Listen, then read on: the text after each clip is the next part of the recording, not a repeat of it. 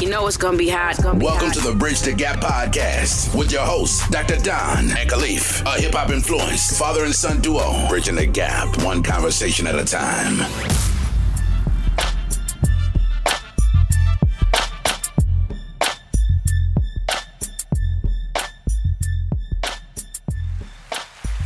Yo, what's going on, good people? This is your boy, Dr. Don, man. Who you be? Yo, what up? It's your boy, Leaf. You know, we back. Yeah, man. It's 2022. Yeah, it's the new year. Yeah. Wait, yeah. This not the first show of the new year, right? Nah. I think it is. No, it's not. Ain't it? It's not? Nah, we did one. Come on, man. Are you sure? I'm positive. Hold on, let me check. We did, man. This is not the first. This is the second. January 4th. This is the second one of the new year. You know what I mean? Still fresh. Again, thank you to everybody who supported us last year. We got some listeners like, what is it? Anchor tells you like what your audience is. I mean, we're not in the millions, but I appreciate everybody who just takes the time and listen to us chop it up. You know what I mean? Yeah, we're gonna come bigger and better this year. You know, I gotta. You know, we're gonna go on up, but yeah. I wanted to start this episode out with two RIPs. One to the dad from Buckethead Nation, which is a YouTube channel. Buckethead Nation. It was a father and son reaction channel. And I used to watch their videos back in the day, but the dad passed away recently. How, like, do you know how old he was? He wasn't super old, maybe in his 50s. Okay. But yeah, and then Sad Frosty, who was kind of like a rapper who wasn't mainstream, but he did some collabs with a lot of YouTubers that I used to watch, and people use his music for YouTube intros. And he passed away the other day. So, just natural causes? I doubt it. He's young. He's like 24, but they didn't say. Okay. All right. Well, rest in peace to these men. Betty White, too. You know, did we talk about that last time? Nah. Betty White. You know. Yo, Bob Saget. Bob Saget. Yo, yeah, that was just recently. Bob Saget, and Sidney Poitier passed away. Yeah. Interesting thing about Betty White, the stuff that comes out, I just never knew why people liked her so much. Like, I used to watch episodes of The Golden Girls because my grandmother used to watch it, and but she was about that life kind of back in the day. Yeah. You know? Yeah. So I was like, okay, all right. Shout out to Betty White. She was like one of the cool old, you know. But yeah. But Sidney Poitier, man, like he legend in the game. Like, he won. He was the first black person to win an Oscar or something like that. I don't even know. I just know he opened like the doors for people, and my grandmother like loved him, and she loved. Mr. Belafonte, Harry Belafonte. You know what I mean? So, yeah, rest in peace to them. But, yo, speaking of reaction videos and stuff, I have a question because maybe I'm too old. But, no, I see some old people. Like, can you help me understand, how people who are, you know, I don't know if it's on TikTok, Instagram, whatever. Where's the split screen, right? It's a split screen. Right. And you're watching something. And so I'm watching somebody else watch something to see them laughing or what, help me understand this, man. Yeah. That I don't think those type of reactions are real reactions for real. Like some of them, like they'll add input to the video or something like that. But it's like the ones where it's just like them literally, like, I don't know, like pointing to something and then just something happens. Like, I don't really get that one, but no, okay. So the one that I'm thinking about, like, is this some white musician created this dope beat, right? Like he plays a little bit of the drum, like all of the joints, and puts together like a dope beat. And so half of the screen is him putting his beat together. Half of the other screen is, let's say it's one of them is like a black dude just listening to the beat come together and making a stink face, bopping his head to the beat. And then I'm watching this dude react, bobbing his head to the dude's musical creation. Like they're doing it because people watch that stuff. Like I guess I don't understand the point. Well, I think in that situation, it might just be a situation of like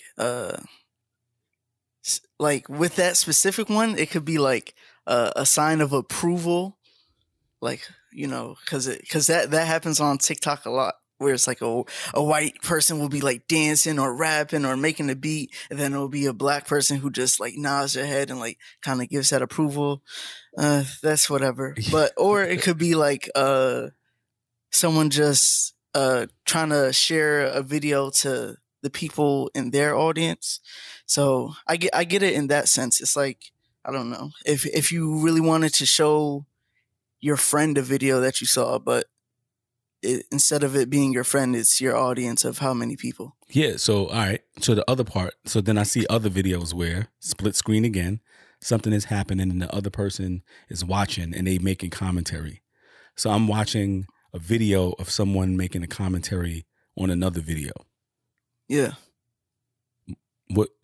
Why do you do it? Why do you do what? Why do you? I'm talking about you, because you watch reaction videos, I'm assuming. Oh yeah, I like reaction videos, like and the ones like I described. No, not. 'Cause I'm not even a big TikTok person like that, but I like those videos if it's something like if it's a debate maybe, or if it's like someone like will say some information and then someone who knows more about the situation will add context to it in like a deeper thing.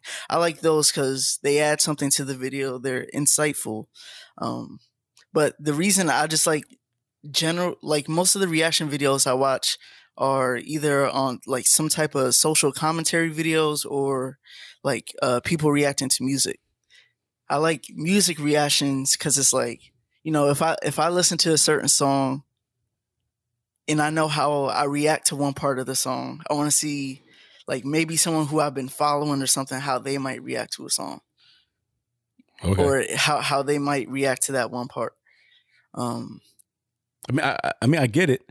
And like I had a realization, right? Because I mean, I think you. And then I saw like Isaac, my nephew, Isaac, like watching videos of people playing games, right? Like watching someone else play a game. And then today I went to look at a basketball game. Shout out to the QU men's basketball team who won. And I was like, and I had an aha moment because I was like, yo, why are you watching somebody else play a game? And then I'm sitting in there, I'm like, yo, literally I'm in this arena watching somebody play a game. Yeah. And so I was like, but it's a little like when I used to watch like the gaming ones, that used to be like, I used to watch those a lot, but that would be like, if it's a game that I may not have been able to get, or I want to see what the game's like, or, you know, if it's like a really big game, certain people, I like to watch them play to see, you know, how they do. I don't know, but yeah. Because I'm just trying to understand, like, how people, like, again, a lot of these joints, clearly they're not meant for me, right? Like, I have a TikTok account, but I don't create content. Now, I think I could create some interesting content, but I just don't, I don't even know how to use it, right? You probably could. Yeah, but I don't know how to use it. Like, I would have to go and figure out how to use it and make videos. Because when people be doing all these dances, but, yo, how are they hearing the music and all of this lip syncing and all that stuff? I'm like, okay. All of the challenges where you put your hand over it and then take it off, and then you like the flyest thing that ever was created after you just look like you just was an extra in The Color Purple. You know what I'm saying? So yeah. I've never done any of those. Maybe I'll give it a try, but maybe that's past me. I'm past that level. No, not past that level. It ain't for me. I don't know, man. But yeah, those are good, bro. If we did reaction, like this is something I thought about. If we did reactions, I think they would be really good, depending on what we reacted to. But that's for another place, another time. Okay. I mean, can there be a Bridge the Gap TikTok? A TikTok? Or whatever. I don't know what the hell they be doing reactions on Instagram. I don't know. I mean, like real, like reaction, like on YouTube or something. You're talking about on YouTube, okay? Yeah, but yeah, you know. Yeah, but hold up. But so, what? But we talking about this. We talking about social media, and then you have brought up this joint about credit for Black creators. It just seems like an easy segue, man. The reason, I mean, I feel like this topic comes up all the time, but the reason, like, I wanted to talk about it this time. I guess the list for the highest paid TikTokers came out, and people were upset that it was all white people. For the highest paid TikTokers? Yeah, especially when it's like they're taking dances that a lot of time smaller Black creators have made, or certain sounds they're using that smaller creators have made. So people were upset about that. So everybody on this top, how many people did they do? Like top 10? I don't even know. I just saw like the top 5. But no, and in the top 5, there were no people of color. No, none at all. But it's like, they did 7. And no Black people? No. But what did these people like? So the other question I have related to that, then these TikTokers. Oh no, there's an Asian guy. Okay, but what are these people? What are these people famous for? Like, what do they do? Are they doing dances? Like, are they doing like original stuff? That's what they're famous for, and that's I don't get why people kind of get mad at that. Like, the freaking the two sisters, the D'Amelio sisters. They're probably like the most famous people on the app. Addison Rae, like the people who make like they're literally just they'll do a dance in the most kind of basic way, or I don't know, but for some reason they have a huge following. You know, it's usually a bunch of teens, it's a bunch of girls who.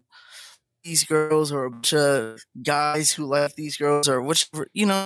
I don't get kind of why people get mad at the people who are on the top. So I mean, this came up in my class this semester because, like, the twins or sisters you were just talking about, and that person you said after that, I don't know these people. Again, my students will put me up onto this. Because we started to talk about cultural appropriation, because again, it was a sociology of hip hop course, and people were upset with these cats. Like at least those two people. No, you named 3 people, I think, and they were all upset because they were saying that these people are not necessarily creators of the content that they're being famous for, that they're famous for, and that the people who are creating are continuously being erased. And so we start to talk about this fear of erasure, specifically in Black culture, where the creator is erased and the people who co-opt it are then put in the limelight, and then they get that paper. Mm-hmm. But so what's the issue from your end? I can't really have an issue, at least as far as TikTok goes, because the way TikTok works, it's not like, the system and the way it works, it's never really going to benefit the smaller creators, because it's like someone makes a dance and it's either the dance goes nowhere or you have a bunch of people who start doing your dance, and then it's like out of so many people are seeing different people do the dance for the first time. So people don't at a certain point, people don't even know who the originator is. So, you said like smaller creators, or right, who have lower numbers of followers are not going to necessarily benefit from it. But those people that you said are in the top 7, and if they've gotten to that point, at one point they were smaller creators, right? Yeah. But, and that's why. Yeah. That's why, like, the reason, like, no offense to these people, like, you know, they're getting the bag, but it's like these people aren't necessarily talented at like they don't have a talent above the rest. Like if you, I don't know. Like gamers, for example, the top gamers are usually either the most entertaining or the best at what they do. These TikTokers, they're not the best dancers on the app. They're not the most creative people on the app. They just happen. Are they the best copiers? It's not copying though. Okay. That's what like I don't. It's you're doing a dance. Everyone's doing the dance, I don't. Okay. So, like, so are you saying that like you just doing the dance? You're doing what everyone else on TikTok is doing. It just so happens that your joint took off. Yeah. Okay. Like the Addison Rae, and like they're not. They weren't like masterful dancers. I guess they just happened to do what they were doing at the right time. I'm guessing people find them attractive or something, and that kind of boost them up, and once they already get that, it's like you're not going to slow down. Yeah, and so even if we say they're just doing what everybody does on TikTok, I mean, right. I see the issue that some people take with it, right? Because I have friends who study like digital media, social media, and things of that nature. That's not my wheelhouse, but we know that people of color, specifically Black people, are some of the first adopters of technology, of these technologies, right? We know that we're some of the most creative creators in that space, right? And a lot of the things that we see that these people at the top 7 or however many you said were on that list doing is content that was created most likely by people of color. And so I see the issue that people have, even if they're only doing what everyone else is doing on TikTok, right? It's still this historical connection to erasure that has happened throughout the lives of the Black creatives, whether it be rock and roll, whether it be in TikTok, right? Like people are tired of erasure. Mm-hmm. And it, but my thing is the people who are upset, it's like they're also not watching the originators of these things. Mm-hmm. It almost reminds me of like when people talk about equal pay in sports. It's like, equal pay would be a great thing. More people should watch the WNBA and stuff. And it's like you'll see people who are debating and fighting for these causes, and then you ask them, "Do you watch the WNBA?" And then they'll say no. Yeah. And it's like. It's like okay. I found the list. Let me read these numbers. So the number one creator is Charlie D'Amelio. Yeah, my students told me about Charlie D'Amelio. And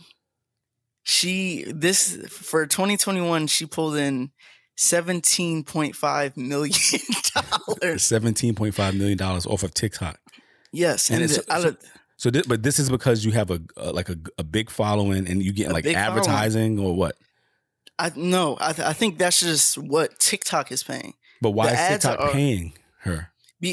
Because TikTok has a system. They pay everyone if you're getting a certain amount of views and a certain following. Okay. Like this is the same way you get paid on YouTube. You could get paid on Instagram if you have a big enough following. And so they have a big enough following. So she pulled in $17.5 million in 2021. Mm-hmm. Her older sister, I believe, Dixie, pulled in $10 million. Mm. That's crazy. Like, $17 million. Plus $10 million. On TikTok. Yeah. And you said they're not necessarily talented. Mm-mm. And they're pulling. And so would you characterize the stuff that they're doing as closely related or pulling from Black culture? hip hop culture, urban culture. Yeah. But that's the entire app. That's every app. If we're being honest. So let's be honest. So I think we mentioned this before, right? And if black people, we could say people of color, but I'm talking about black people right now. If black people were never on Twitter, Instagram, TikTok, right. It's a very different place. Yeah, and they did this. It's boring as hell. I think it was the summer. The boycott? Yeah. People stopped making dances, and it was very dry, and it was very revealing. So see, I knew people boycotted, but I won't say it worked, but saw a difference. It worked, really. Because it was like around this time, it was a Megan Thee Stallion song that came out, and it was a pretty popular song that, of course, would have had to dance. Yeah. But this was during the time of the strike. The dance that the white people came up with was terrible. Like they were literally flailing their arms in the air. But it was terrible. And so it was dry. It was very dry. So of course I want like small black creators to, to get what they deserve. But I think it's always a difficult thing especially with dances, because you can't necessarily, you can copyright a song. You can own a song. You can't really own a dance. And we've seen people try to sue people, like the guy who created the Millie Rock. I think he tried to sue Fortnite because they put the dance in the thing. I don't know how that turned out, but it's like it's a hard thing to do because like it's a dance. I don't know if you could really copyright that. But do you understand the frustration? Of course, I get it, but it's like what I don't like is the people who are like blaming and bashing these creators, because most of them are pretty young. Like, I think the freaking number one, I think she's still under 18. Yeah. So, but this is the thing. Like, so they can't be blamed per se, right? They can't be, they're not responsible for the history. But they're participating in it, right? They are participating in it. Okay, we know that, but I don't think because I've seen part of the D'Amelio's sister story. I think they literally were just in high school, and the app came out, and they started making content on it. So I don't think the 16-year-old who's doing the popular dance knows that they're like they're doing something bad when they do that. Yeah, but I don't know if they know that they should go to find the original creator, tag, like I don't know. But yeah, I'm not saying that they even know. They probably have no idea. They're probably not aware of the historical connection and the process of erasure. But it's like everything. Like that's created. Like when you think about like the language that we hear, like for instance, I watch ESPN. Like the language that's used there, the language that's used everywhere. Yeah, it's language that we use in our families, on the block, on the stoop, or whatever, right? And it's taken. When we think about fashion, right? Like Tommy Hilfiger talking about. I think he's like he's the creator of streetwear. Come on, son. He said that? Something like that, right? Oh no, that's crazy. And then it's like, okay, and so you see that when you see the music, right? Like we've welcomed so many people into the culture, and people just like, yo, acknowledge this fact, right? Understand like how important we are to this space, specifically when we talk about social media. Okay, what does that look like? Who do you want to acknowledge it? You want the kids? No. But I'm talking about when people bring this up. Oh, I mean, the kids don't know. That's what I'm saying though. So I don't get like you have seriously like grown people talking crap to kids who are doing dances, and it's like Yeah, they. I mean, they eating, but it's like the hard part is like, damn, man.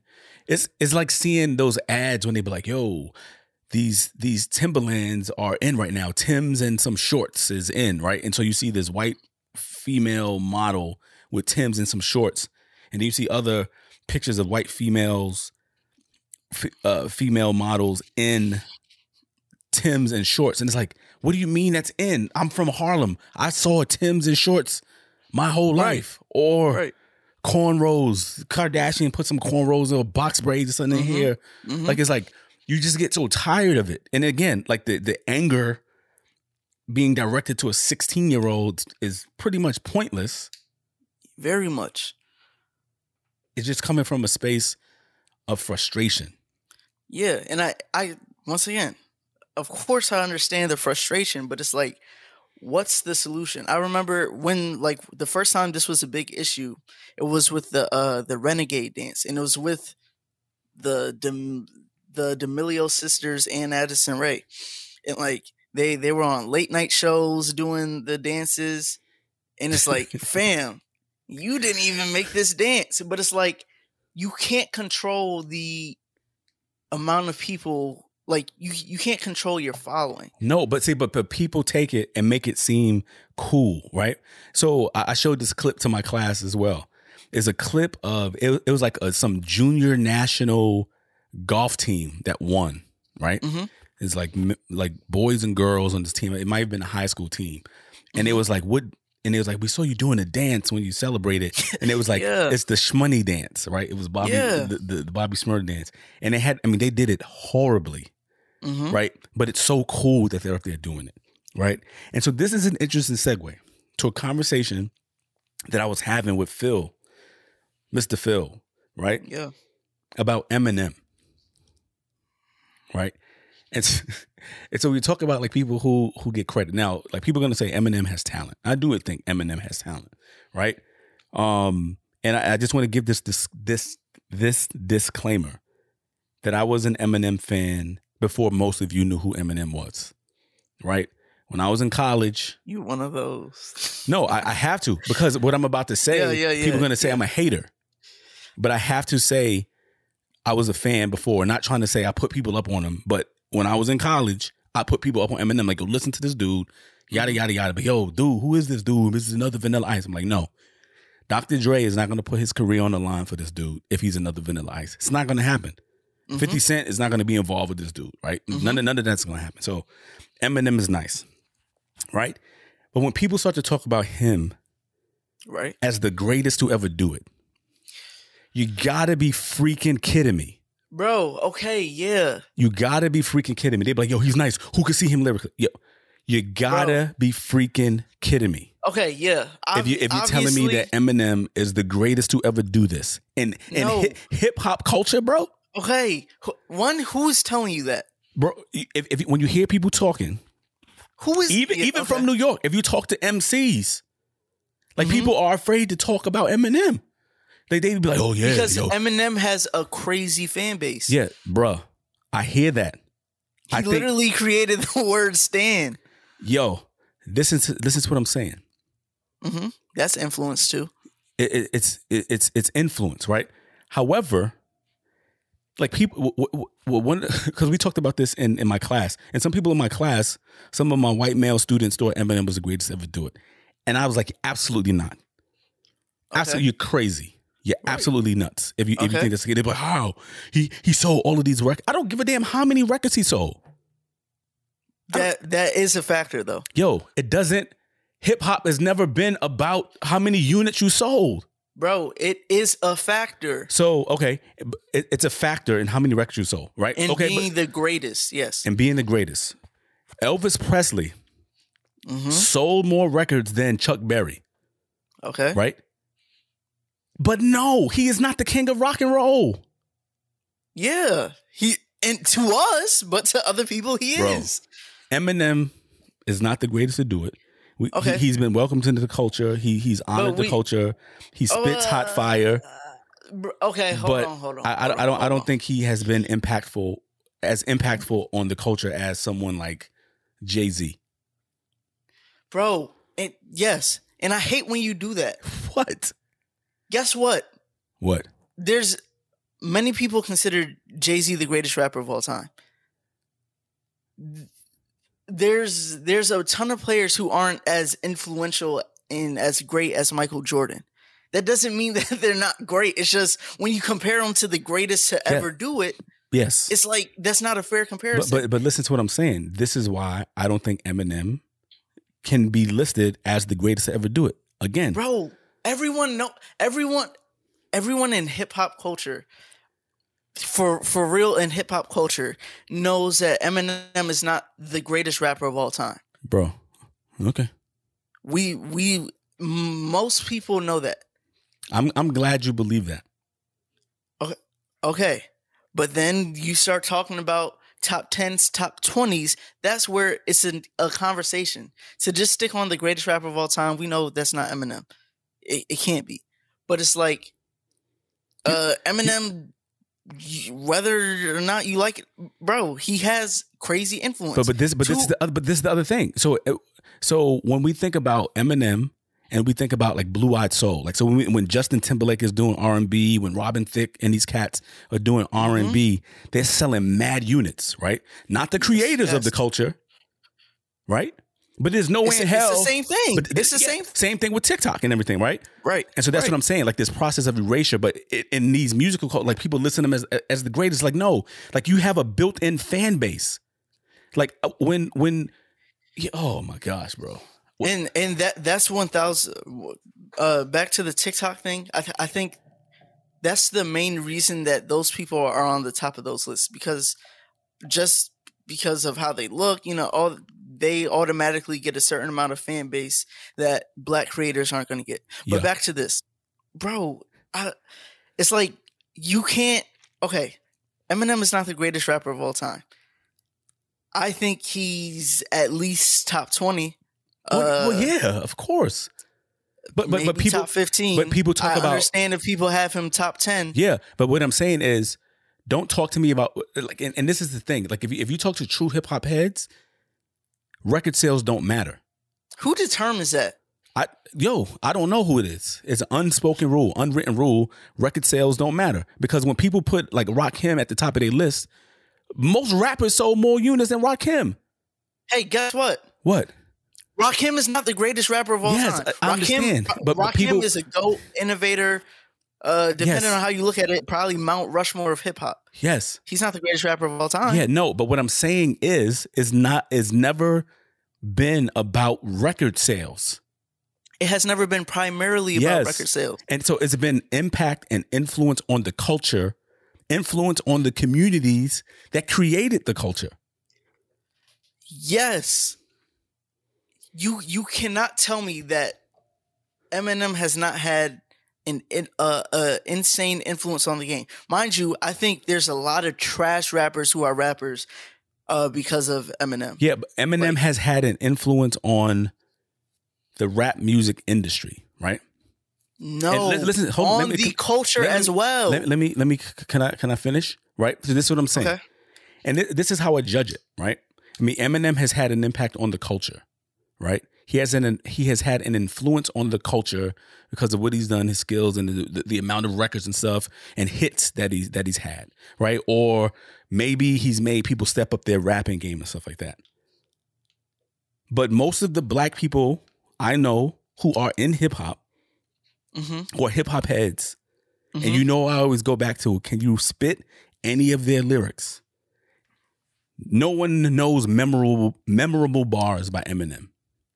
Like when you talk about, I can't accept that. Okay, because you've in the past 2 years you played that one Eminem song multiple times, spitting it word for word.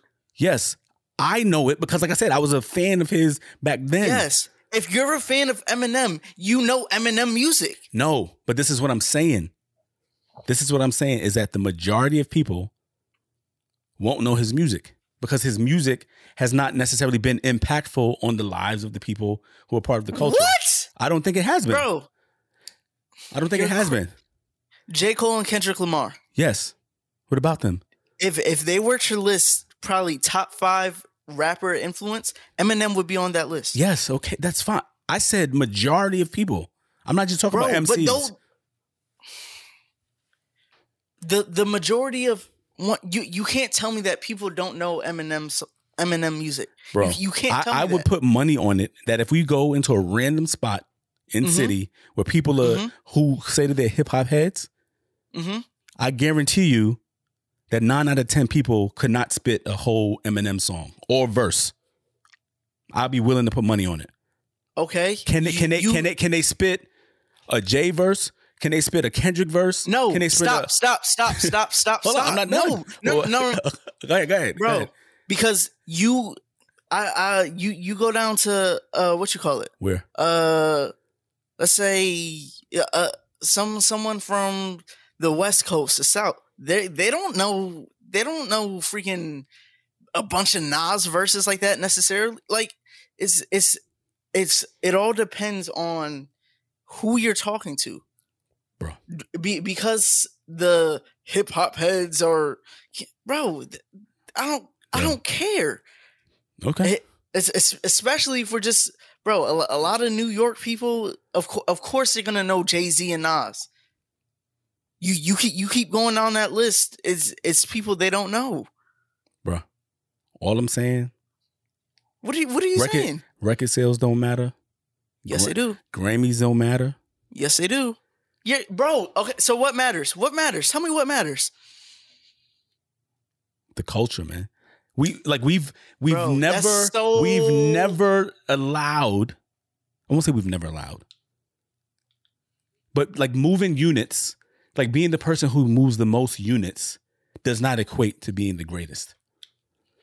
Because when you think about Jay-Z, is Jay-Z considered the greatest because he sold the most records and got the most Grammys? Why is Nas a top 10 rapper of all time? I don't know if everybody puts Nas there. I mean, but this is the thing. Some people list Nas would be, but some people get blinded. And the fact Nas is not one who's moved mad units either. Mm-hmm. And so people talk about Nas because of his influence on the culture. Like what? For the people. What did he influence? He came out from New York, was gritty, put out one of the best, arguably, some people say one of the best debut hip hop albums of all time. Was a lyricist. Just albums. He's a lyricist. He kicked knowledge. He could kick the street stuff. He could tell stories. He represented hip hop culture at that time in New York and beyond New York. Right now, I've always liked Nas. I think his production over time sometimes has been questionable. That's neither here nor there. But he's considered one of the top people, not because of how many albums he sold. Not because of Grammys. Bro, nobody who... Okay, that's one of the reasons that people will go to when they say why Eminem is as great as he is, because he has... he has 2 Diamond albums. Mm-hmm. He has sold some of the most records in hip-hop. Mm-hmm. But it's like... Mm-hmm. For people to even say that... For him to even be listed in that conversation of some of the greatest, yeah, that tells you a lot. People aren't just naming random people to put in these lists. Like, there's a reason people are saying Eminem is one of the greatest rappers of all time. I think people have a fear of critiquing him because nobody wants to be seen as a hater, bro. That's not true. It's just not true. I've not heard many people critique this dude. People have been calling Eminem trash for the last 10 years. Bro, who? So many people. I don't know who you be talking, bro. So people trash Eminem. Yes. Okay. The last 10 years, people have been trashing Eminem, especially when when it's warranted, because like the verse he just put out on Corday's thing, I didn't listen to the whole thing. I heard he rapped for like 3 minutes, but I heard a snippet of it, and I don't want to ever hear that. Yeah, like he's rapping real fast. That's not my style of thing. He said something funny, like he's like Obama kids. I came out of my shell. I was like, he's like, I came out of my shell. He's like, I came out of my shell. Like, okay, that's funny. Okay, but lines like that are the reason why people talk about the, like you can't say as far as bars, especially early Eminem. Eminem has some of the most creative bars, in my opinion. Okay, you know any? Off the top, probably not. What's that? Do you know any Jay-Z verse off the top? Any Jay-Z bars off the top? Bars? Like anything? Punchlines? Anything that Jay-Z has said? Can you spit something that Jay-Z has said right now? Yeah, I could. Okay. I could spit something that Eminem has said. Okay, but you just said no. I just wanted to make sure. Okay, no, bro, you listen to Renegade, right? Yeah, that's a great song, ain't it? Okay, yeah. I say he got that's Hov on that one. People say he destroyed Hov on that one. Okay, but bro, so this is the thing. Okay, just be. He's not the greatest of all time. Say what? That doesn't mean just because he's not the greatest of all time, that doesn't mean that you can just act like he's like not who he is. No, I'm not. I told you I'm a fan, but I'm critiquing because I was pissed off when people were acting like this dude was the greatest of all time. Like I said, I like Eminem. Like one of my favorite rap songs is that verse from his record I Am. Like, that's one of my favorite joints. So you know why people talk about Eminem the way they do? Yeah, no. Yeah, I do. Like, I think it's misguided. That's all I'm saying, man. I think it's misguided. Hey. And even, I've been team... We're not about to... Yeah, I've been team Nas and everything. Like, you know, it's one of my top artists. But I think Jay-Z might be the GOAT. But that's neither here nor there, man. No, he's not. Okay, Jay-Z is the GOAT, but Kanye is also the GOAT. We're about to talk about Kanye in a second. But Eminem is still Eminem. Yeah, Eminem is Eminem. Very inconsistent. He's had some highs in the last decade, but he's had some very low lows. But the reason he's even allowed to have the lows he has and people to listen, one, he has a crazy fan base, but two, it's because of what he did in the past. And because he's Eminem, and because he's a respected rapper who's being successful in the field where he was never successful, right? And that's the part that people don't understand. Like, even when I was in my class, and I don't care. They couldn't leave my class thinking that Eminem was the greatest of all time. I mean, hopefully they didn't leave the class thinking that, and that wasn't what the class was about. But you know, they weren't even ready to critique the fact that his whiteness played a role in this. I'm like, yo, y'all are not leaving this class. Because they don't see that. But that's what I'm saying. But you ain't leaving my class not analyzing this through a racialized lens. Nah, son. You have to. Like, even with Tiger Woods. Do you think people would care about Tiger Woods if he was a regular white dude? I mean, yeah. No, we would never. We would never know who we would. Oh, us? Yes. No, we wouldn't. But this is what I'm saying. No. Tiger Woods is being successful in a space where he wasn't meant to be successful. And that's part of it. Yes. Similar with Eminem. But Tiger Woods is also one of the greatest golfers of all time. Yeah, I don't know if people would put him as the GOAT, but I mean... One or two. Yeah. But it's like, come on. I'm not even like a crazy Eminem person either. Like, you know, Eminem is Eminem, but you know... We're not gonna act like he's not. No, I'm not saying he's not who he is. Not who he is. I'm just saying what he's not. He ain't the greatest of all time. I tell you that. Yeah. And if anybody from my class is listening, you know where I stand. Because some of my classes be like, "Yo, you never tell us your opinion on anything." Well, it doesn't matter what class I'm teaching. And I'm like, it's not about my opinion. You need to come in. You need to think for yourself. But this is one time I gave my opinion. Hell no. He's the greatest of all time. But anyway, what you saying? You said we was going to talk about Kanye, what he did. You're listening to Bridge the Gap Podcast with Dr. Don and Khalif, a father and son, bridging the gap, one conversation at a time. Kanye's been doing a lot, you know? But that's Kanye. So, I don't know. There's a lot. Do you want to start with the music or the drama? Let's go with drama. I don't know. It's yay. All right. So as we know, Kanye and Kim are currently separated, and you know all that. I think one of the most recent things was Kanye buying the house across the street. It's literally across the street. Yeah. Yeah. I'm. That's what I'm hearing. But this is just what I hate. It's like. But he gave reasoning for it. But go ahead. Yeah, news isn't objective anymore. Like, every headline I read about Kanye buying the house across the street, it wasn't, hey, Kanye just bought a house across the street. It was, Kanye West buys house across the street from Kim Kardashian weeks after, blah. It's like, come on. But yeah, he bought the house across the street.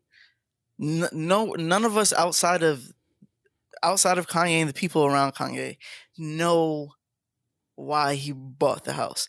I think a large part of it is because he wants to be like with his kids and in his kids' life, and apparently he has been denied access a couple times to going in Kim's house, which was both of their houses, but I'm pretty sure Kanye said that she could have it.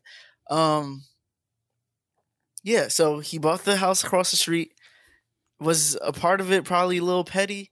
Yeah, but I don't think it's. I don't think he's like trying to stalk and be like, "Yo," like if Kanye wanted to, Kanye has the means and resources to stalk them if he wanted to without buying a house across the street. I do think that. I think they said they're tearing down the house and they're building a new one or something like that. But yeah, it's. He said he wanted to be close and be able to have access to his kids. Yeah.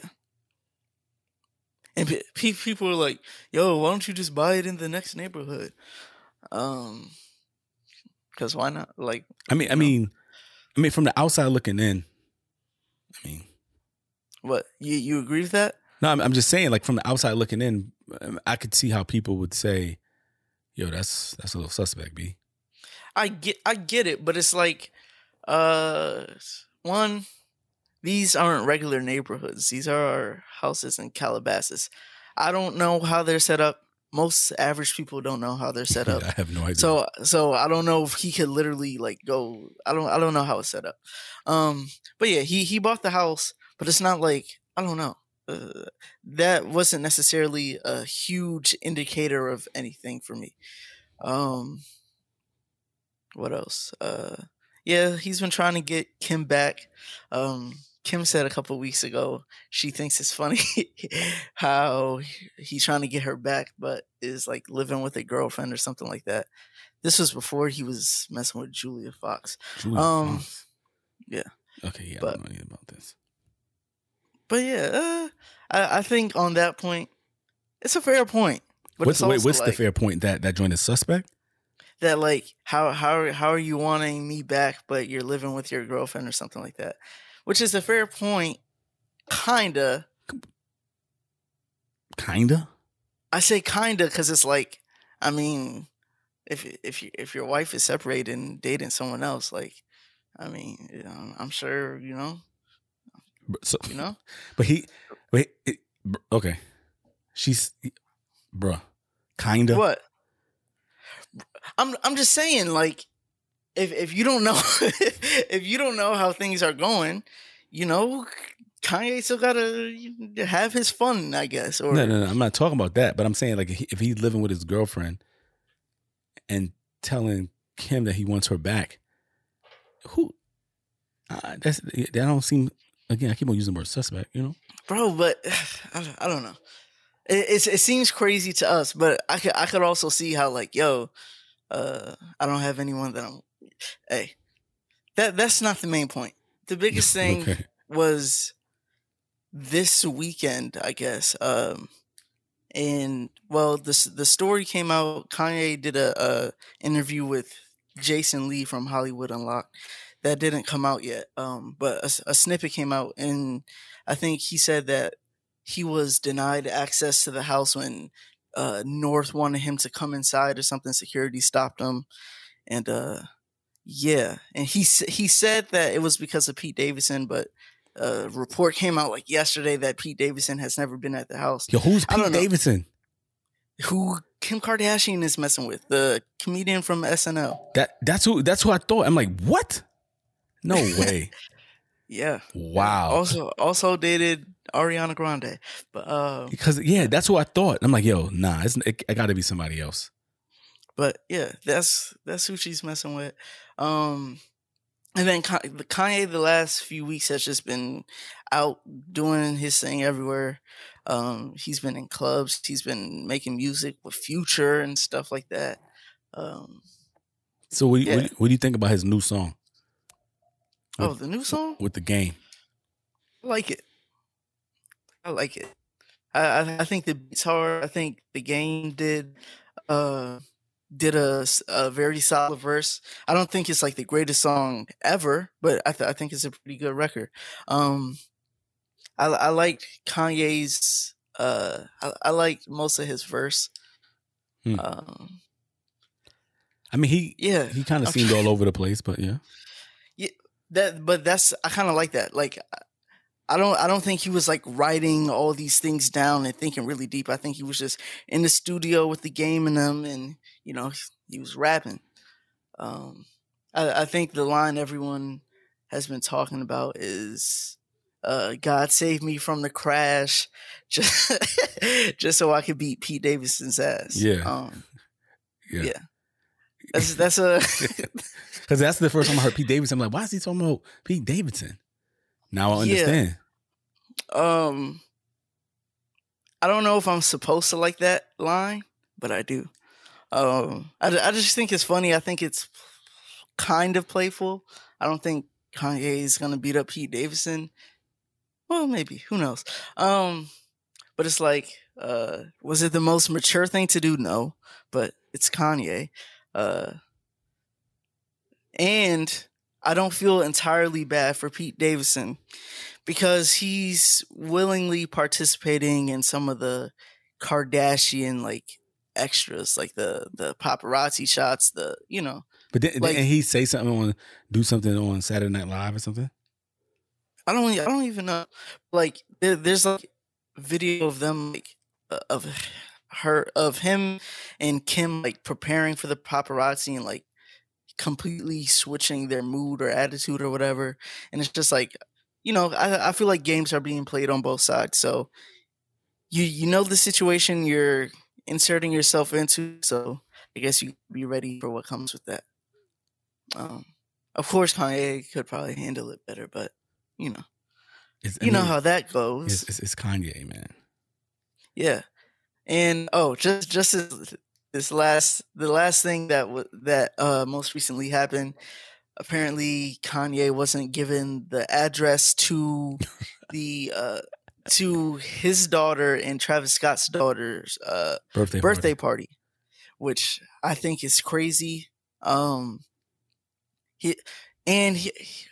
doesn't often post videos, but he made this video talking about the situation. He did that. So I didn't hear the whole thing. So I thought, until you said something, I thought Kanye West was like, yo, I thought he was thinking Travis Scott for just inviting him to, you know, Travis Scott's daughter's birthday party just so they can hang out and chill. But I didn't realize it was like some type of joint birthday party also celebrating Kanye's daughter. Yeah. That he didn't have the address to his own daughter's party. Yeah. Which was kind of crazy, but Travis gave him the address. He pulled up. He was talking to Kris Jenner. He was having a good time with his daughter. He was all smiles the whole time.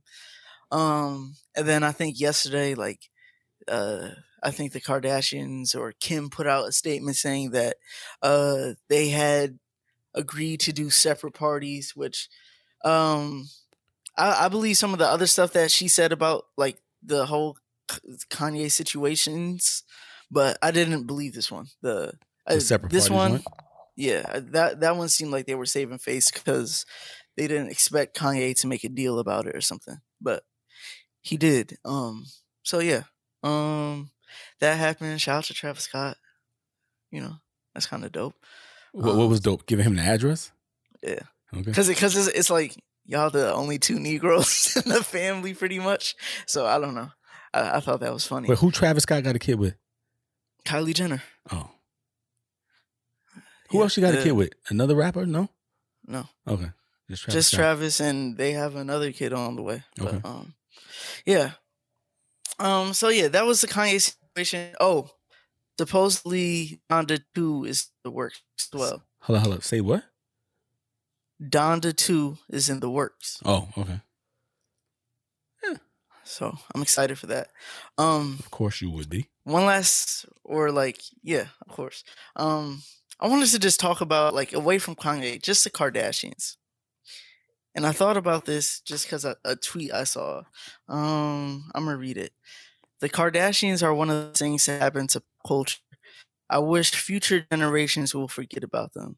The weird beauty standards they've set, the way they've made it common to view the most personal situations as marketing strategies, and the constant appropriation / fetishization of blackness has ruined a lot of today's media. Their entire existence is white privilege. Oh man, what do you think about that? I mean, that's a lot to unpack, man. How you gonna bring that out at the end of the episode, bro? Just this. Because this, honestly speaking, this one kind of made me upset. I mean, sometimes people be reaching.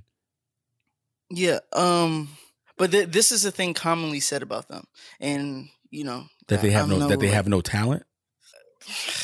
Bro. No, I'm asking. Nowhere in what I just read was anything said about talent. Yes, it did. Because, the gist of it was that they just, take... fetishize and create this imagery out of nothing, right? So people are like, what are they famous for? Okay. Yeah. So I don't really care about the Kardashians at all, but I do think it's unfair. A lot of the stuff that people just put on them, and I think it's kind of lazy. What, to just automatically go to white privilege? No. Oh, I mean. A lot of their existence is part of white privilege, but I think all the whole beauty standard thing, and, the worst thing that happened in pop culture. I think fam, they can't be to blame for everything. Nah. No. And the reason I don't like things like this is because they've become so big and stuff that. People don't really look at them as people. People be saying crazy things about the Kardashians, their kids and all that, but they feel like they can just because, it's the Kardashians. But I think someone is messed up. Yeah. I mean, I think a number of the things that people say is messed up.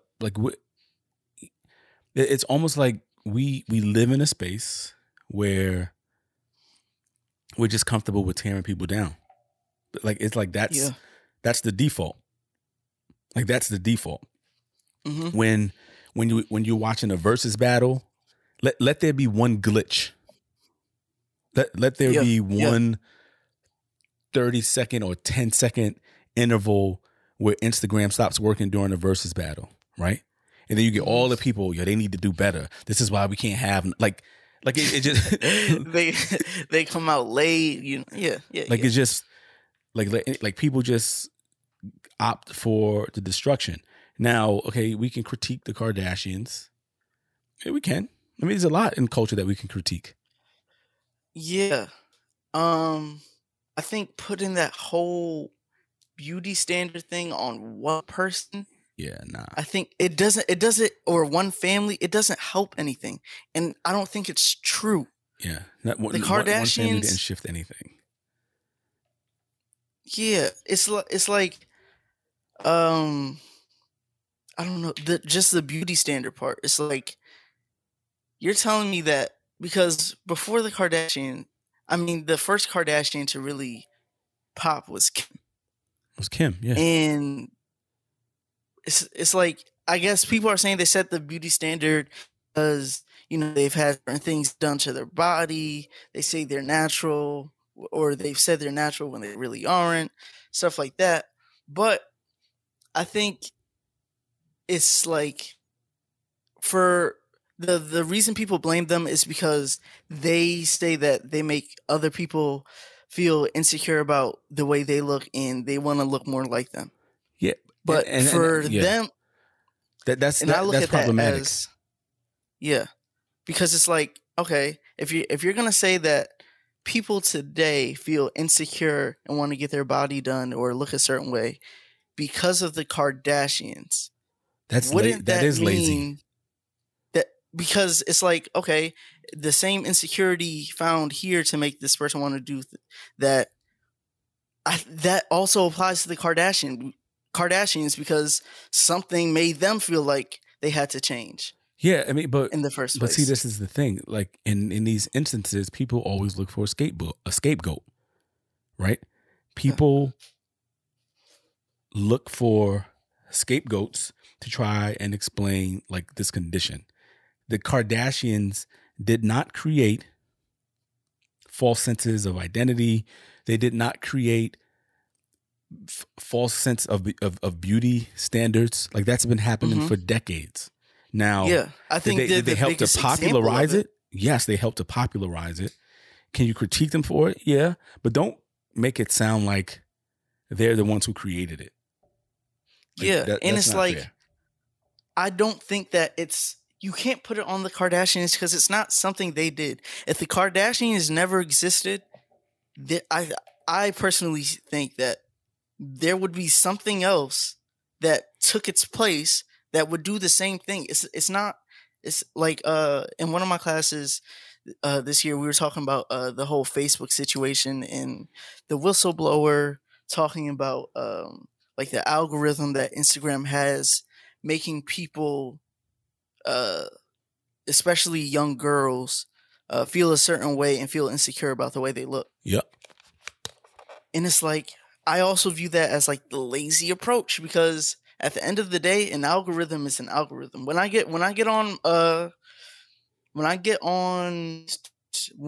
Instagram, I don't see the same thing that you're going to see or that someone else is going to see. It's all based on you and what you, What's potential? Yeah, but are you saying that Facebook and Instagram aren't creating a culture and an environment for people to feel less about themselves? No, that's not what you're saying, or that is what you're saying. That is what I'm saying. I would have to disagree. Why? But did you see? Oh my God, what's the name of the documentary? I'm drawing a blank on it that talks about like what happens. Right, like how we are addicted to social media, right? And so we know that throughout our society, specifically thinking about marketing. When you think about all of the images, specifically when you think that young girls see, like it's always about something that's wrong. Like how can you be a better version of you? Can you lose the cellulite? Can you drink this tea and lose the belly? Can you put on this waist trainer to make your waist smaller? Can you? Everything you're saying is not Facebook or Instagram. At the end of the day, Facebook and Instagram is a platform. It's people. Yeah, no. It's people. But the people who are creating these apps, they have people who are researching, right? Like how to get people addicted to this piece, like to this drug of social media, right? Yes, but it's not specific to anything. But it's anything. If I like cars, they figured out a way to make me want to keep scrolling that. But when it comes down, specifically when we're talking about like body image issues, Facebook, Instagram are in concert with all of the other things that exist. They didn't create it. They perfected it. Wait. But okay. Instagram, Facebook, yes. But you have to keep going. Twitter, TikTok. Yes. Yes. They're in concert. No. Yes. But these are all, it's every social media platform. It's not specific to one. Yeah. Yes. No, it's not specific to one. They are in concert. If Instagram and Facebook never existed, it doesn't matter about an example that people use when they're talking about Facebook is they talk about what do you call the thing? The thing that happened on January 6th. What do they call it? At the Capitol. The Capitol. The insurrection. Yeah. They said Facebook like allowed them to be able to communicate with each other and stuff like that. Okay. Which is true. But if Facebook wasn't there, they would have done it somewhere else. It's not the problem of the app you're using. But it's the problem. You have to watch this documentary. Bro, I cannot think of the name of it. Tell me what Instagram and Facebook because one of these things that the Instagram and Facebook does is they create echo chambers. Like when you say that you see something that you're interested in, like cars, and somebody else might see something differently. One of the things that happens is that they create these spaces where you start to see things that already agree with something that you agree in, right? And so we get to this space where people it's the algorithm. can't see anything that goes against something that they would believe for them to be able to change and be able to have like these interactions across difference, right? And so you create this echo chamber where everything around you in this app is making you feel that you are so right, right? And this is not talking about like images, right? It's creating this space where you feel like you're so right and you're looking at the other as wrong, but the other people that you're thinking that is wrong, their piece of it is showing them stuff that makes them think that they're right. Yes, but at the end of the day, it's those two people. They are influenced by what they're seeing by these things. And who's posting it? It's not Facebook who's posting these things, bro. It's not about just. It's not about Facebook posting it. Facebook is operating in the space and master and manipulating the system, bro. There's some legal rule that I forgot. Was it rule like 93, 103? There's some rule that was created, like legislation that was created when social media first like started to be a thing. And I forget what it's called. I wish I could remember. I could probably find it, but I don't want to take that time. And it makes sure that these platforms and social media sites can't be held liable for the things that are posted on it. Mm-hmm. And the reason this was a thing is because if you hold them liable for things that are posted on it and you can sue them for that, then they would all be out of business. Mm-hmm. If I was some evil murderer right now, I could go like, this has happened. I can go kill someone and record it and post it. Right? Okay. That's not Facebook. That's me posting. Yeah, but yes, like people have agency. I'm not saying people don't have agency and choice, but what I'm saying is that Facebook and the science behind it, like there are people who are doing research to find out how to keep us coming back for more. And so we are manipulated. How to keep us on the app. Yes. But that has nothing to do with what is on the app. It's the algorithm that shows us what we like, but the things we like are determined by us. So this is no. If you believe that the things that we like are determined by us, I don't believe so. I don't believe so. What are they determined by? Bruh, if you think about the way marketing works, that's marketing to make you believe that you like something until you like it. Bro. Listen. That's lazy. No, it's not lazy. It's the science of marketing, bro.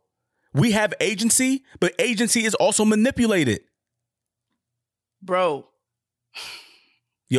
I'm going to remember the name of this documentary. And I want you to watch it, and then we're going to come back and talk about this and the science behind this. Because yes, there's agency, but to act as if people are not manipulated. The science behind what?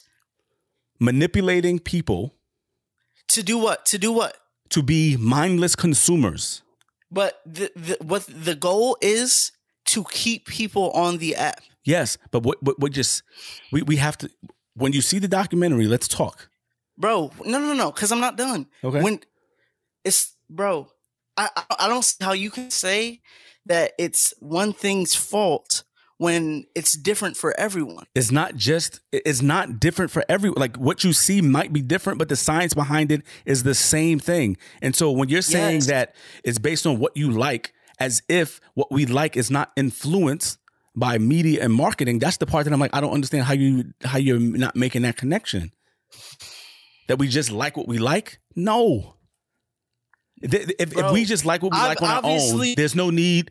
Then the marketing firms would be out of business. There's a science behind grabbing people and creating a space. No, but you have to find out what to market. Bro, like I said, you have to watch the documentary. Then we can come back and talk. Market. How do you find out what to market? Tell me, how do you find out what to market? How do you find out what to market? It depends. You can go and find something that you think people like and get it out there because you think you're going to make money. But how do you do that? How do you do that? What do you mean? How do you do it? You have to find out what people like. Not necessarily. You can create a like. You can create a like. There's not a single. You cannot. Yes, you can. Do you think the music that's on the radio all the time is because people like it? No. Okay, that's one thing on its own. No matter how much you market or push freaking a wheelchair. If I was constant, I would not buy it because that's not what I need. You get that? Yeah, this is not talking about need. Oh, or that's not what I want. That's not what I'm interested in. No matter how, you can put $1 billion into marketing a wheelchair just for me. Bro. I would not get it because that's not what I'm into. That sounds great. At the end of the day, what do you think trends come from? Do you think trends come from the people? From people. Okay, so something becomes trending once a certain amount of people talk about it in a certain amount of time. There's no mathematic equation saying that, bro. Okay. This because things are always changing. I can't wait, bro. Can't wait. You're not like this is. It's not, obviously they do things to keep us on the app. But you're making it seem like agency is unfiltered agency. That choice is not manipulated in any way. Like that's the part where we disagree. That's choice is manipulated. I don't disagree with that. Is manipulated. And there are times where people like something and it can become a trend. But I can tell you right now that certain things that exist that people like, it was something that was planted. No, bro, it's such a. Okay, why do you think that our feeds, if we opened Instagram, would be different? Why do you think they're different? Dude, you keep on talking about just the feeds. No, because that's the main thing. No, it's not the main thing. Yes, it is. Okay. What's the main thing on social media? What I'm saying is... I'm talking about that's the main function. Okay. Everyone has their own feed. Feeds, okay. What are TikTok? Why would my For You page be different than yours? Because of different things that we've clicked on, I'm assuming. Yeah. Okay. Because we like different things. So let's say the problems that have come from social media. People, certain body things or... things with money, people trying to be someone they're not. These are all things that existed. All the problems that people have with that people claim come from Facebook are issues that have existed before social media, but the social media is what amplifies it and makes it, and manipulates, amplifies, and it allows it to permeate into every situation. Yes, but the things. The things that are pushed and manipulated, like the algorithm, yes, it manipulates things to push things to you. But the things that are being pushed is chose by you. Yes, but this is where we're disagreeing. You're saying it's chose by you, and I'm saying that choice can also be influenced. By what? By anything. By media, marketing, even outside of Facebook. Facebook ain't the only thing that markets. Bro. Like what I'm saying is that choice is based on context, and choice is not pure. Choice or perceived choice that we're making is manipulated as well, and then it gets even more manipulated on Facebook. Bro, No one's disagreeing with. That's the whole point of social. That's their entire goal, is to manipulate you to stay on the app as long as possible. Like when just the swiping feature that's similar to slot machines. It's because that's something that has been proven to keep someone engaged. Mm-hmm. And then all those things are manipulation. Yeah, but there's the fee. Yes, it's manipulating. And then because we talked about like how it's impacting. You talked about how it's impacting young girls and images. Yes. Hmm? And Where do these images come from? But listen. Oh my gosh, bro. Instagram doesn't. Listen, so the image. I'm not saying the image is necessarily created by Instagram, and you say that it's created by us. The us was influenced at some point in time by something. By what? The systems of advertising. Bro, it wasn't Instagram who decided to tell everyone to get BBLs. No, they didn't. But if you go on Instagram, right? Right. And you were to click, I don't know what you have to look up, BBLs. Can you look up BBL on Instagram? I don't know. You could probably look up some people who have them. Yeah. And so these images. I'm not saying these images are on Instagram, right? Uh-huh. And the other piece that happens, what keeps you coming back for more, is that the sad part is that people start to attach their self-worth to. Yes. The likes or you're not right likes. On these apps, because as Black Ice the poet said, external blingers is all we can be, because on the inside we've been given nothing to shine on, right? Okay. And so people are looking for validation. They're looking for clicks. Yes, they're looking for likes. But stop right there.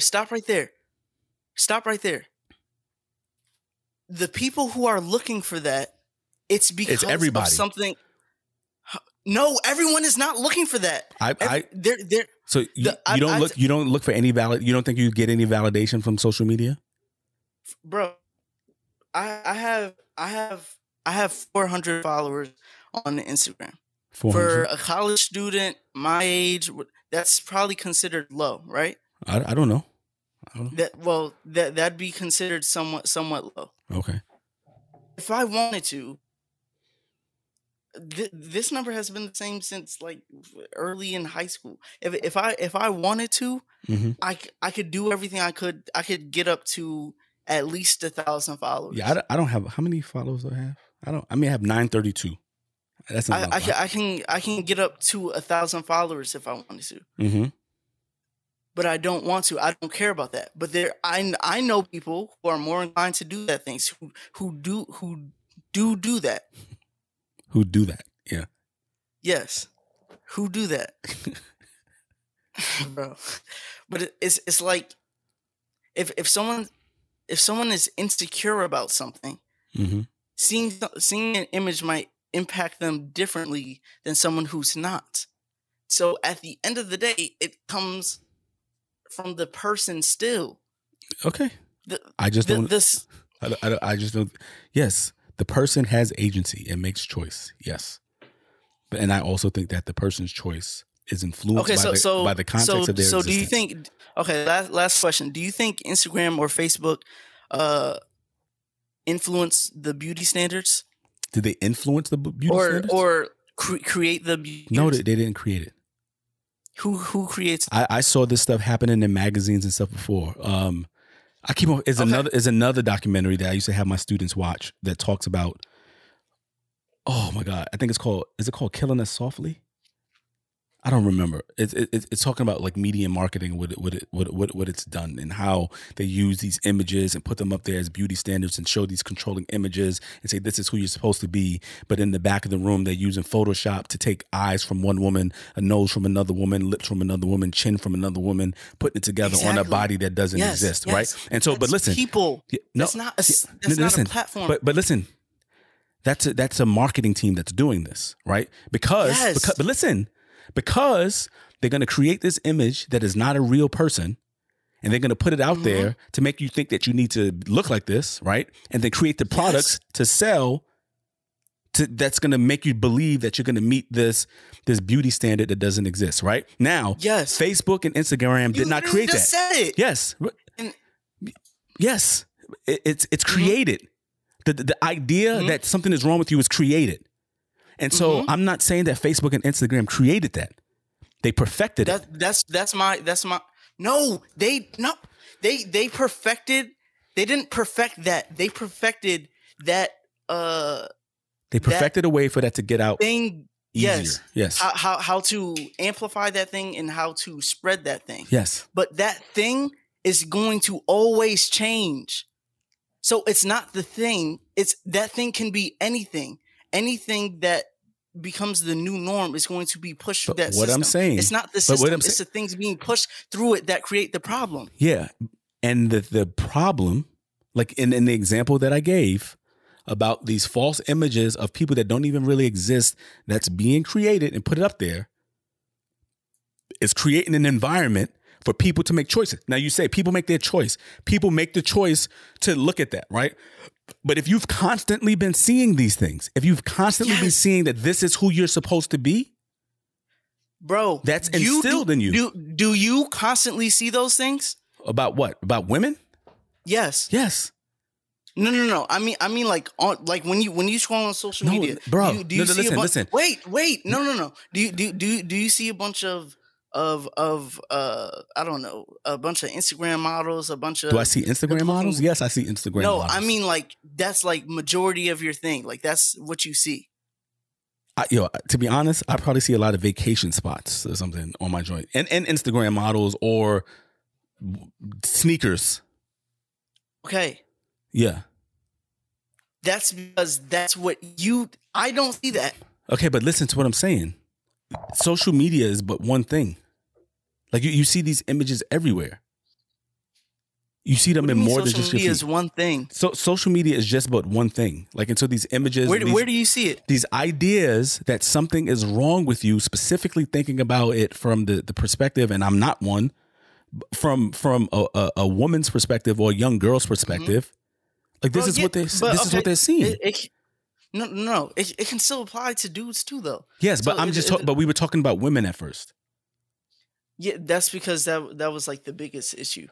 Yeah, but I think dudes. But that's what they're seeing, because that's what they're kind of feeding into. No, okay. Bro. So you telling me a 15-year-old girl who is insecure and starts to see these things because they're popular, right? Bro, no. Okay. That's where you're missing it. Those things are not popular to everyone. Okay. You're not going to see those same things. What's popular to you will be popular to you. No. But I'm talking about if we think about a young girl from the age of 12 to 16. Mm-hmm. Right?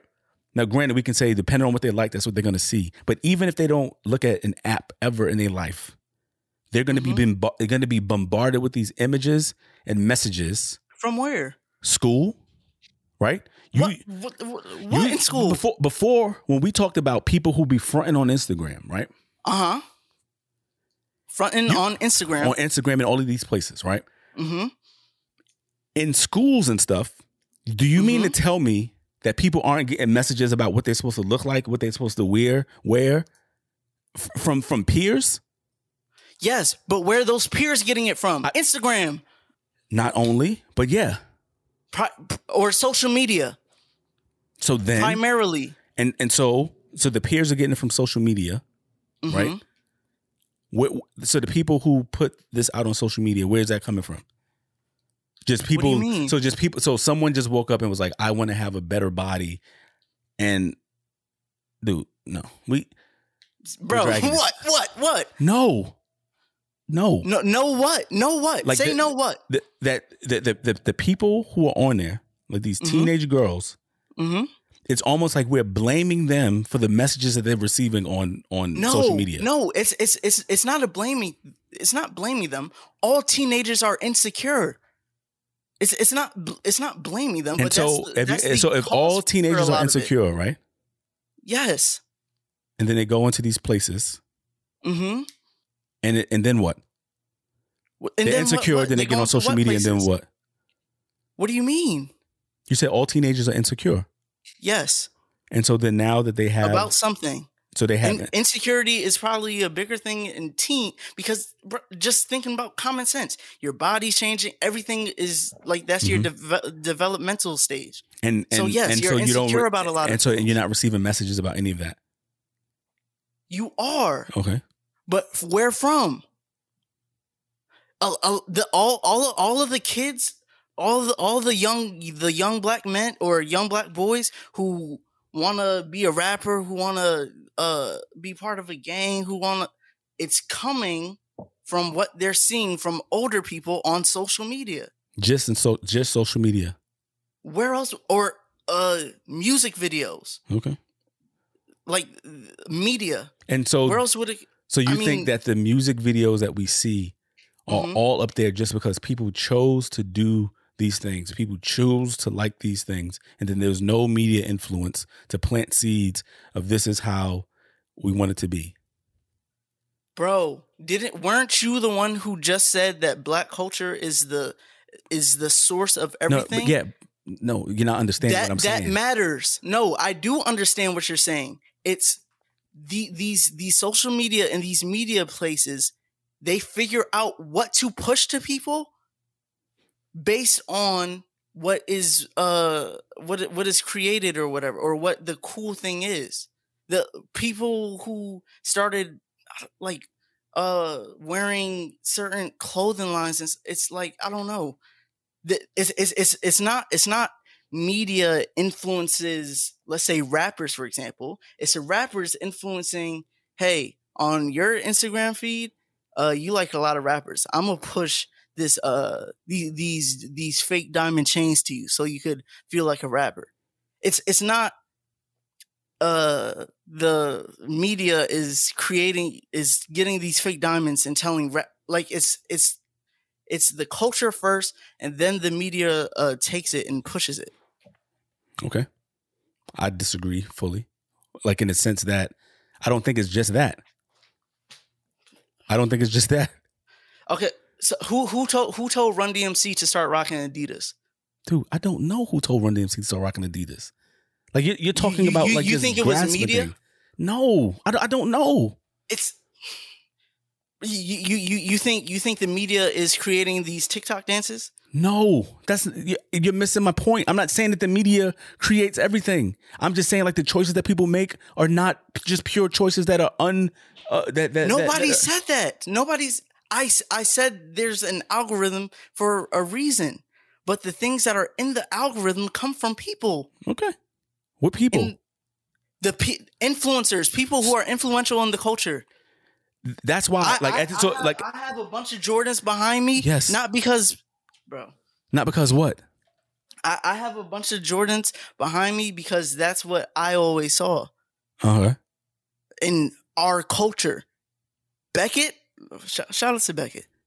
It's well, no, because he's influenced by us, but like other people, it's not the same. It's different things. I might have a Jordan collection here. Someone else could have a Sperry and Van collection. But bro, like, we're not having the same conversation right now. It's a cultural thing. Okay, I just don't think we're having the same conversation. All right, man. We're not having the same conversation. So I need to find, like, I swear. If you see this, because you're talking about the algorithm, I want you to see this documentary, right?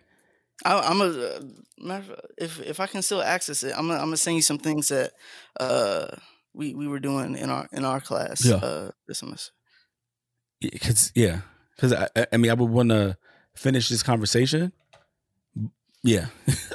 At the end of the day, Google is just a search engine. What you put into it. Mm-hmm. You put into it. You do. But that's the same as Instagram and stuff. Okay. And I'm saying at the end of the day, what you put into there, your use of a platform is not a pure use. You're manipulated in certain ways. Yes, but that's all I'm saying. You're manipulated. This is the last thing I'll say. You're manipulated in how those things are brought to you, but what those things are is a personal thing. And I don't see how, whatever. But just looking at how everyone can have a different thing, I don't see how you can say that. Bro, it's not about, you keep on talking about people having the different feeds. That's, yeah, like I said, bro, we're not having the same conversation. That's where the problem comes from. That's okay. Yeah. Everyone having different feeds. That's one aspect of it, but no, that's not, yeah. Like, hey. I don't think our choices are pure on our own. Like, I think our choices are done through a filter. Bro, everything in life is. Yeah. And it's manipulated. That's not unique to social media. Yeah, but I know it's not unique to social media because larger society influences the ways in which people engage with it. And so, yeah. So yeah, y'all let us know what y'all think, man. Yeah, man, we're gonna come back. You know, thank y'all for listening to us. Like, the gap for this one has still not been bridged, but we're gonna come back to this topic because I think it's an important one, people. So thank y'all for listening, man. You know what we do. Peace. You know what it is. Thank you for listening to the Bridge the Gap podcast. Subscribe, give a 5-star review, and tell a friend to tell a friend. Turn it up.